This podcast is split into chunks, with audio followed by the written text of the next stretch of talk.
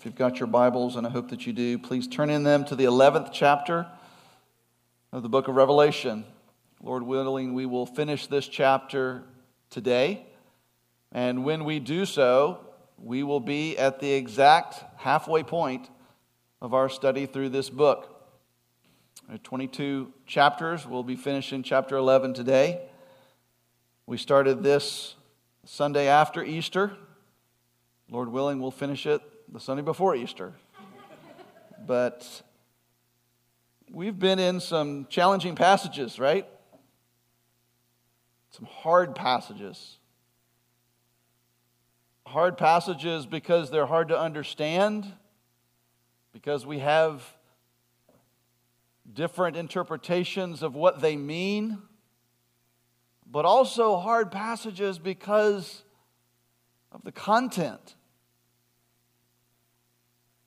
Dealing with suffering and tribulation, martyrdom, persecution of the church. And what a kindness from God that at the halfway point we're given such a message of encouragement in our passage this morning. Here at the midway point, we get a different kind of message from this book as we get a window to the very end, reminding us that all that has been happening and all that is happening and all that will happen and all that the church will endure is all a part of God's plan. And He's already determined what that will look like. And we get a picture of that today. And it's good news. So let's read, beginning in verse fourteen of chapter eleven. We'll read through the end of the chapter. Church, this is God's word. The second woe has passed. Behold, the third woe soon to come. Then the seventh angel blew his trumpet, and there were loud voices in heaven saying, "The kingdom of the world has become the kingdom of our Lord and of his Christ, and he shall reign forever and ever." And the twenty-four elders who sit on their thrones before God fell on their faces and worshiped God, saying, "We give thanks to you, Lord God Almighty, who is and who was. For you have taken your great power and begun to reign. The nations raged, but your wrath came. And the time for the dead to be judged, and for rewarding your servants, the prophets and saints, and those who fear your name, both small and great, and for destroying the destroyers of the earth." Then God's temple in heaven was opened, and the ark of his covenant was seen within his temple. There were flashes of lightning, rumblings, peals of thunder, an earthquake, and heavy hail. Would you pray with me? Our God and King, what a privilege it's been to sing these stories, extolling you for your glory and thanking you for your grace. We thank you for the incredibly amazing and awesome picture of the hope that we have in Christ through the Lord's Supper. And we pray now, Father, that our spirit of worship would continue as we yield to the Holy Spirit as He speaks to our heart through your word. Pray that your word would come alive to us, that you would encourage and edify your church and convict sinners of their hopeless condition and show to them the hope that is found in Christ alone. We ask this in faith in Jesus' name. Amen. So these closing verses of chapter eleven, if you're taking notes, can be organized into four parts. First of all, in verse fourteen, we see that the third woe is announced, and we'll talk about what that is. In verse, verse fifteen, the seventh trumpet is blown, and John hears loud voices in heaven. In verses sixteen through eighteen, the twenty-four elders fall down on their faces and worship God. And then in the final verse, we see a picture of the end. As heaven is opened, the Ark of the Covenant is, is seen. And there's a great storm, massive storm, signaling the final judgment. So let's look at each of these parts one at a time as we make our way through this text. First of all, verse fourteen says, "The second woe has passed. Behold, the third woe is soon to come." So if you recall at the end of chapter eight, after the first four trumpets, John sees an eagle in heaven. And the eagle cries out in a loud voice, "Woe, woe, woe." He announces three woes are coming. He says, "Woe, woe, woe," at the blowing of the last three trumpets that the last three angels will blow. And so that was announcing that there are three woes. The first woe followed immediately after that in the first half of chapter nine. That was the fifth trumpet, which we noted was a, a swarm of locusts that symbolized a, a, somehow a, a swarm of de- demons that would terrorize and torture those who did not, who did not have the seal of God on their forehead. Right after that, in the midway point of, of chapter nine, we're told that the first woe has passed, and there are still two more woes to come. And so the second woe was immediately followed after that, in the second half of chapter nine. That was the sixth trumpet. And in the sixth trumpet, we saw two hundred million mounted troops. Again, representing somehow a, a, a swarm, a, a huge, massive army of demons that will be unleashed on earth dwellers. And we're told that, that fire and smoke and sulfur come from their mouths, and, and somehow they kill a third of mankind. But the third woe doesn't get announced until this morning. Chapter eleven, verse fourteen. At the interlude between the sixth and the seventh trumpet. And so this interlude that we've been in, that, that covered all of chapter ten and up to this point in chapter eleven, all of that is also part of that second woe. And so to help us understand what, what's happening here, I want us to consider how the structure of the, the seven seals compares and contrasts to the structure of the seven judgments. The first six seals that we saw in chapter six, they, they had a very specific content.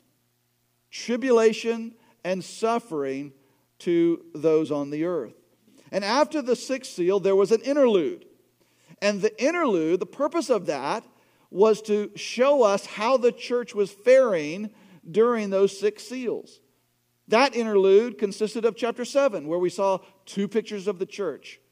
In one hand, the one hundred forty-four thousand, uh, arrayed as if an army, as if they were an army ready to enter into the tribulation. And the second picture of the church in chapter seven was that of the uncountable multitude before the throne, coming out of the tribulation, worshiping God, symbolizing that God would protect them spiritually through that tribulation.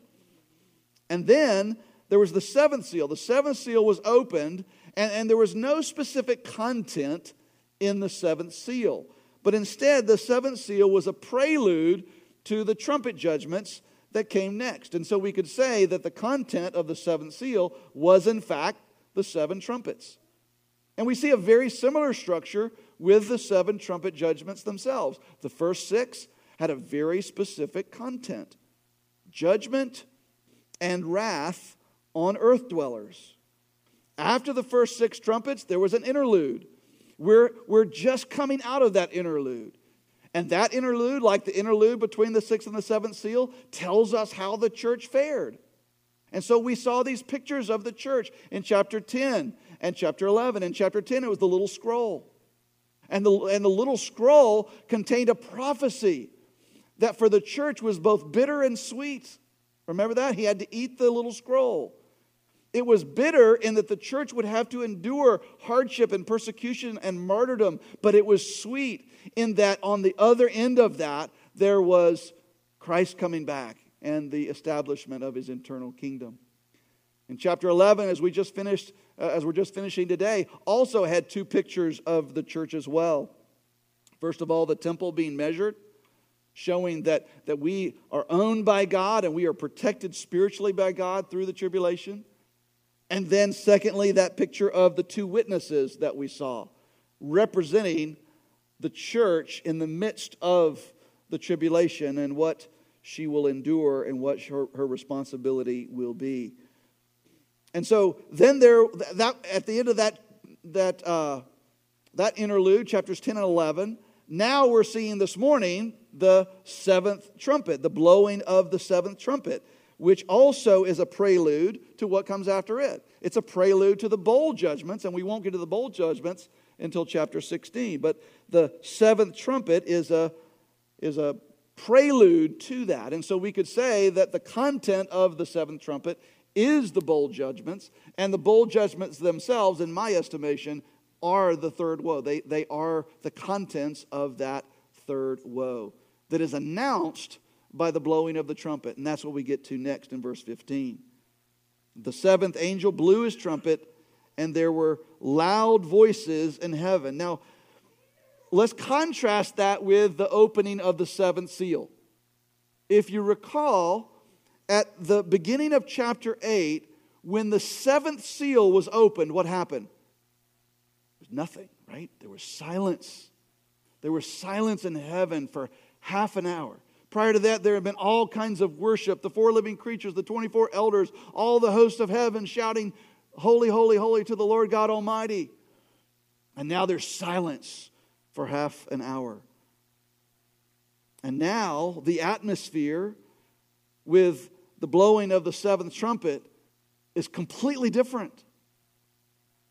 With the opening of the seventh seal in chapter eight, it was, it was somber. That silence was a, was a foreboding prelude of the trumpet judgments that are to follow. But now, with the blowing of the seventh trumpet, this is not a somber atmosphere. This is not a foreboding prelude. It is a prelude. It's, it's a prelude announcing that the bowl judgments are to come, but this is a different kind of prelude. This is a prelude that is replete with worship.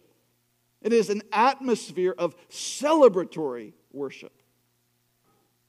And that worship begins with these loud voices that John hears in verse fifteen. And what were they saying? They were saying, as verse, verse fifteen says, the kingdom of the world. That word world is the Greek word cosmos. It means, well, it means the world. It means everything. It means the universe, all of the earth. The kingdom of this world has become, note the past tense there. The kingdom of this world has become what? The kingdom of our Lord and of his Christ, and he shall reign forever and ever. This is what the voices were saying. That, that word saying is in the imperfect present tense. And so it's not that this was said once time to, to so that they would understand what was happening. It was said over and over and over again. The kingdom of this world has become the kingdom of his Lord and of his Christ. The kingdom of this world has become the kingdom of our Lord and of his Christ, and he shall reign forever and ever. Now, what does that mean? Well, back in chapter five, back in that throne room scene that we saw in chapter five, where the Lamb took the scroll from the hand of the one who was sitting on his throne, who was God, the twenty-four elders sang about Jesus, and listen to what they sang. "Worthy are you to take the scroll and to open its seals, for you were slain, and by your blood you ransomed a people for God from every tribe and language and people and nation." In other words, they sang about what Jesus did, sang about what Jesus accomplished in coming to earth, that he died on a cross to ransom the church, to ransom people for God from every tribe, language, tongue, and nation. And then what does he say about us? "And you have made them, those whom you have ransomed, you have made them a kingdom and priests to our God, and they shall reign on the earth."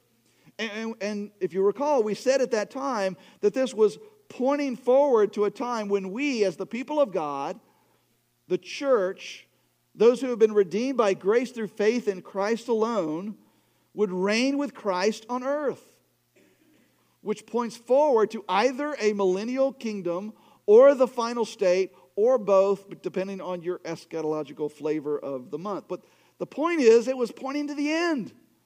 It was, it was pointing to what was going to happen at the very end. And what we see here in chapter eleven is we're there. We're there now at this point in this vision. Because what are we told? The kingdom of the world has become the kingdom of our Lord and of his Christ, and he shall reign forever and ever. That to which the throne room scene of chapter five pointed has now been fulfilled. It has now been accomplished. Now, what does it mean that the kingdom of this world has become the kingdom of our Lord and of his Christ? Well, what's the kingdom of this world? It's just what it sounds like. It's the kingdom of this world. The kings of the earth, the political establishment, the world powers, the authority that is in place, the rule of man, the rule of man's law, the world system, the kingdom of this world. We, we know what the kingdom of our Lord and of his Christ is. It's referring to the eternal kingdom of God, the kingdom promised to Israel, that there would be one who comes from King David, who would rule forever. It would always sit on that throne. That's God's eternal kingdom. That kingdom was inaugurated when Jesus came to earth. And he lived among us. And he died in our place on the cross and rose three days later. Jesus would often preach during his earthly ministry, and, and, and he would say over and over again, we see this in the Gospels, repent, for the kingdom of heaven is at hand. In other words, the kingdom of heaven has begun. It's been ushered in. It's broken into the world. It's been inaugurated. The kingdom of heaven is among us, is what Jesus was saying. But Jesus also said, my kingdom is not of this world. Because his is a spiritual kingdom, a heavenly kingdom. And church, Jesus has been reigning in this spiritual heavenly kingdom from heaven. After he ascended to the right hand of the throne of God, he's been reigning in this spiritual kingdom for over two thousand years. But the plan all along, as we know, was for Jesus Christ to return and to establish his kingdom on earth. This was part of the original promise from the angel Gabriel when that angel announced to Mary, the mother of Jesus, that she was pregnant with the Christ. Listen to Luke chapter one, verses thirty through thirty-three. The angel said to her, do not be afraid, Mary, for you have found favor with God. And behold, you will conceive in your womb and bear a son, and you shall call his name Jesus. And he will be great, and he will be called the Son of the Most High. And the Lord will give to him, listen to this, and the Lord will give to him the throne of his father David. And he will reign over the house of Jacob forever. And of his kingdom there will be no end. And when Jesus taught about his, his return, when Jesus taught in the Gospels, specifically in Luke seventeen and Matthew twenty-four and Matthew twenty-five, when Jesus taught about his second coming, he likened his return with the coming of the kingdom of God, or the coming of the kingdom of heaven. And now we're told in this setting of the vision in Revelation that the kingdom of the world has become, in other words, it's been replaced with, it's been, been overpowered by, it's been overcome by the kingdom of our Lord and of his Christ. We know that one of the themes of the book of Revelation is the coming of the kingdom of God on earth. And this coming of the kingdom of God, this establishing of that kingdom on earth, is inaugurated by the return of Christ. He, he inaugurated the kingdom of God, his kingdom, when he came to earth the first time. And he will inaugurate the establishment of that kingdom on earth when he comes back a second time. And so this passage here in chapter eleven is a window into that which will be described in much greater detail when we get there in chapter nineteen. The kingdom of this world is given way to the kingdom of God, the kingdom of heaven. And it happens with the return of Christ. And so what we have in these closing verses of chapter eleven is a, is a window into the future. Beyond the third woe, be, beyond the, the bold judgments, beyond Armageddon, to a time when Christ will return and his eternal kingdom is established on earth. So we've just fast-forwarded basically through seven chapters of the book and come to the events that are laid out for us in chapters nineteen and twenty. We should recall that this fast-forwarding effect is also something that we saw at the end of the seal judgments. Not at the end of the seventh, because the seventh it was just silence. But you remember, at the at, with the blowing of, or excuse me, the opening of the sixth seal, uh, there was at that time a great earthquake. The sun became black as sackcloth. The moon became like blood. The stars fell to earth. We talked about what that meant. But we're also told that the kings of the earth and all of the earth dwellers hid themselves in the caves and the rocks of the mountains. And they cried out to the rocks, and they cried out to the mountains to fall on them so that they might escape the coming wrath of God. And we talked about how that time, that that was symbolic of the very end, the final judgment. And now, at the end of the trumpet judgments, now we're there again. With the blowing of the seventh trumpet, now we're at the very end again. Which reminds us that these judgments, in many ways, Are, have kind of a, a telescoping effect from the seal judgments to the trumpet judgments to the bowl judgments. In fact, I wanted to use like a real telescope to help illustrate this. And so I am very grateful to Mister Clay Giglio, who has very graciously and kindly um, offered for me to use this this morning as an illustration. So There, there's a sense in which there is an escalation, uh, uh, uh, an intensification from one judgment to the other, from the, from the seal judgments to the trumpet judgments to the bowl judgments. We see an intensification in those judgments and in, the, in that suffering. But in another sense, we also see that there's a, there's a retelling of that story over and over again. And I think, I think both are happening in Revelation. Kind of like a telescope. You can extend it and you can collapse it. You can compress it. In one sense, we see a linear progression from the seal judgments to the trumpet judgments to the bowl judgments. Like a telescope that is... that is fully extended. And, and the degree to which we see that linear progression in the judgments is the degree to which we will probably interpret the judgments chronologically. Right? There's a linear progression from one to the other. But in another sense, it seems as though the end of the seal judgments corresponds with the end of the trumpet judgments and so on. Because the end of both the seal and the end of the trumpets is what? The very end. The return of Christ and the final judgment. And so to the degree to which we see a compression of those judgments is the degree to which we'll, we will interpret these judgments as uh, recapitulating or retelling the story over and over again. That the, that the trumpets are really recapitulating or retelling the story of the seal judgments, and subsequently the bowls are retelling what happens during the trumpet judgments. Personally, I think that both are happening here. I think both of these things are happening uh, to, to one degree or another. I, I see a progression. I see an intensification in them. So to, to a certain degree, there's a linear progression, but I also see a recapitulation. Obviously, there is some degree of retelling of the story as well. So both are at play.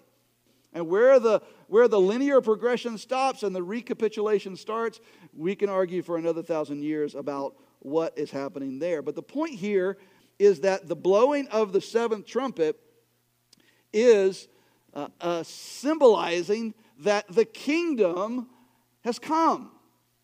The kingdom of the world has become the kingdom of our Lord and of his Christ. At this point in the, the vision, as, as John is given this window in, into the end, Christ has returned.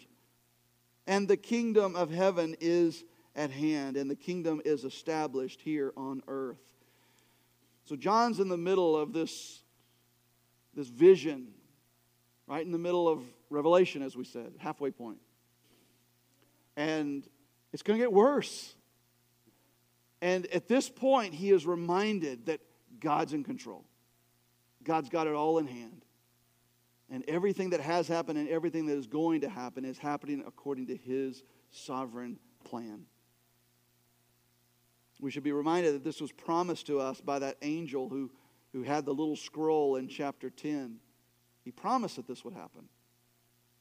In chapter ten, verse seven, the angel said, "In the days of the trumpet call to be sounded by the seventh angel, the mystery of God would be fulfilled, just as he announced to his servants, the prophets." And so now, with the blowing of the seventh trumpet, the mystery of God and how he will consummate his kingdom is fulfilled. It is accomplished. Now, because these closing verses of chapter eleven just give us a window into the future, we should be reminded that it's just a window, right? It's not a perfect, it's not a whole scene of, of what's going to happen in the end. It's just a blurry glimpse of the end. But we see hints of it all throughout the remainder of this passage. So what else happens after these loud voices uh, announce the kingdom of God has come? Well, now we see the twenty-four elders. We haven't seen the elders since chapter seven.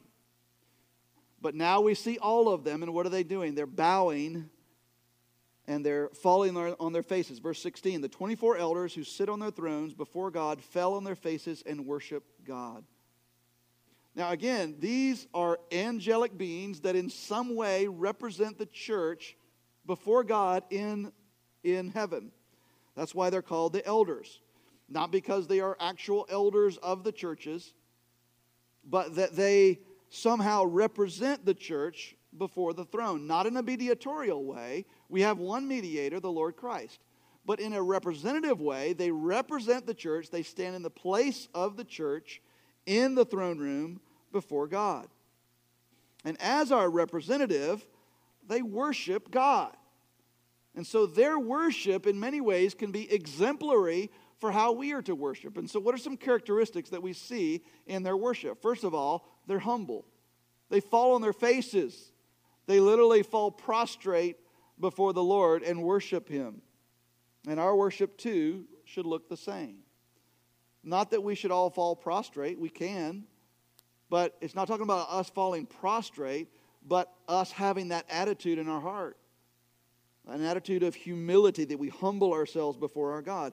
Church, if we do not approach God in humility, we do not approach God in genuine worship. Jesus said, "Blessed are the poor in spirit, for theirs is the kingdom of heaven." And as we approach God in worship, our, our, our heart attitude should be the same, this poverty of spirit, that he is God and we are not. And so we see humility in their approach. Second, secondly, we see thankfulness. Look at verse seventeen. "We give thanks to you, Lord God Almighty, who wa- who is and who was, for you have taken your great power and begun to reign." We give thanks to you. There's a lot there in verse seventeen, but for starters, we should see that one of the key elements of their worship is thankfulness, a heart of gratitude. They say, we, we thank you, for you have taken your great power and you have begun to reign. We'll talk a moment about what that means, but for now, we ought to just notice their Their gratefulness to God, their heart of gratitude. A genuine heart of worship will be a heart that is filled with thankfulness for both who God is and what God has done. And by the way, humility and thankfulness go hand in hand. Because without humility, we will not see that which we ought to be thankful for.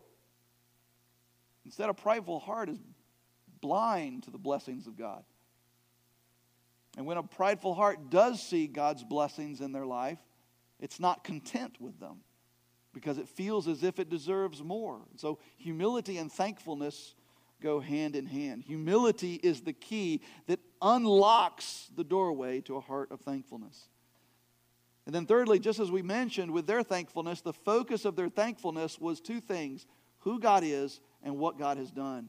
And so their worship included a recognition of who God is and what God has done. They say, "We give thanks to you." Who? Who is he? Lord God Almighty, who is and who was.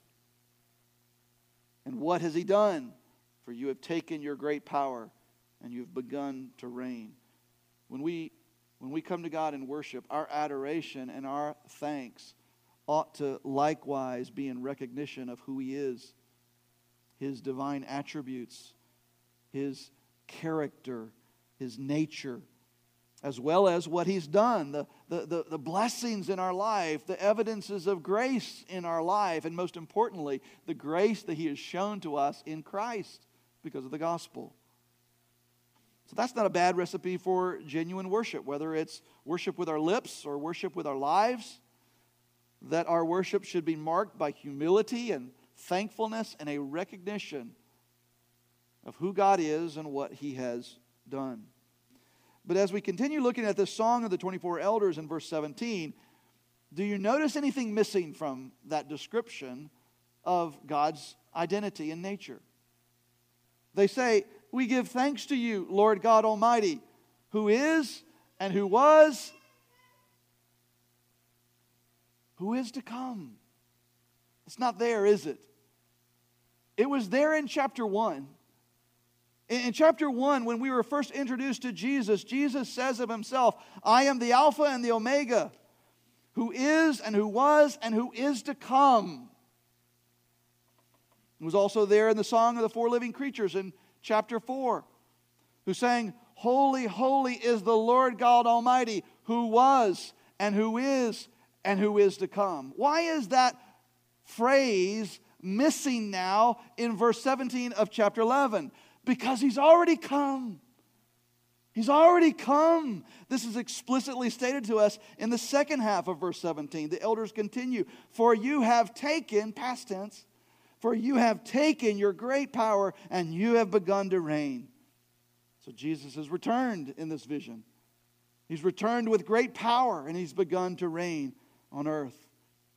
The reference to the Lord taking his great power is, is symbolic of him displaying his great power. And he did, or he will.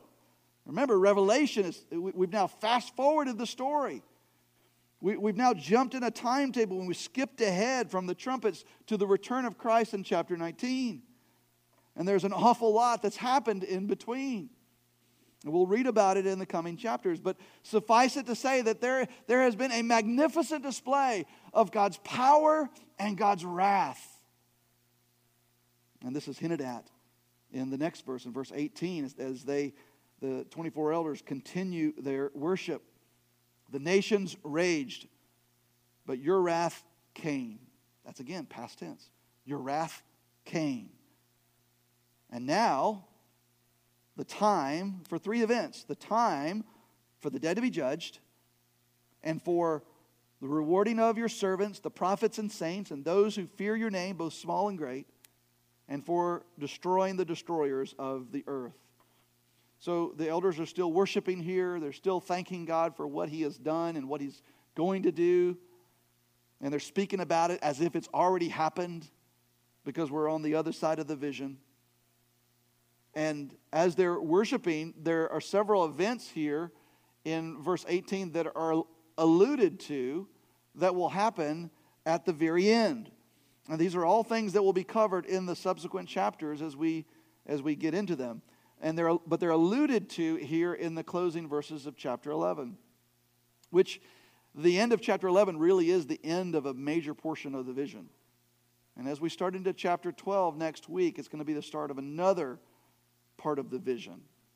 There's a huge delineation right between chapters eleven and twelve. And so with these closing verses, there's this summation of what's going to happen at the end. So what, what are the events that we see alluded to here? There's five of them. First of all, the nation's raging. This is a picture of an unbelieving world shaking their fist at God, denying God, rejecting God, rejecting the gospel, defying Him. And it's a reminder to us that the lost world will remain in rebellion to the very, very end, right up to the end. The nations are raging today. We can look around us today and we can see examples of how the nations are raging and defying God and rejecting the gospel. But it's only going to get worse, much, much worse. And perhaps parenthetically, that, that ought to inform how we, uh, for example, fight for justice in the world today. Certainly we ought to seek to right wrongs in the world today, but that's not our ultimate mission. That, that's not why God has us here. And we're reminded of that here because though we can fight for temporary gains, the reality is the Word tells us that it's going to get worse. It's going to get much, much worse. And so our focus, while we can fight for justice, our focus needs to be bringing a gospel, which is the only hope for a, a world that is raging against God, for them to hear that there is hope only found in Christ alone and in the gospel. So the nations are raging, but there will be an end to that, because secondly, it says the, that God's wrath came. Your wrath came. And the, and the wrath of God will be on display in the bold judgments of chapter sixteen. In fact, they are explicitly uh, described there as uh, the, the seven bowls of the wrath of God. That's what they're called. The word wrath means vengeful anger, retribution, punishment for a crime committed.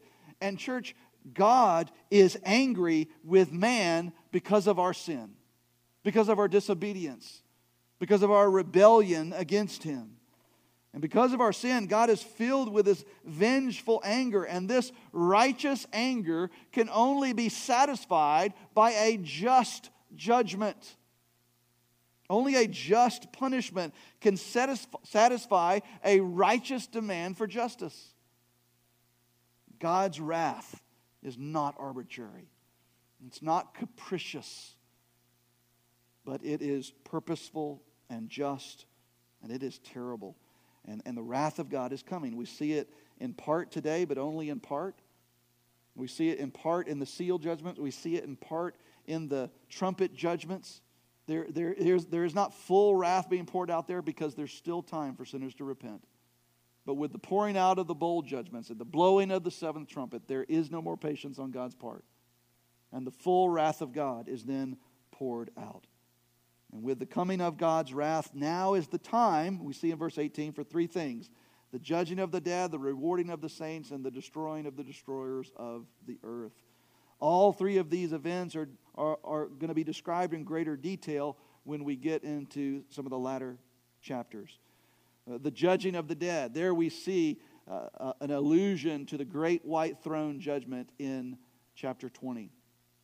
The writer of Hebrews says, "And just as it is appointed for man to die once, and after this comes the judgment." It's something that we'll all share in. Death and then judgment.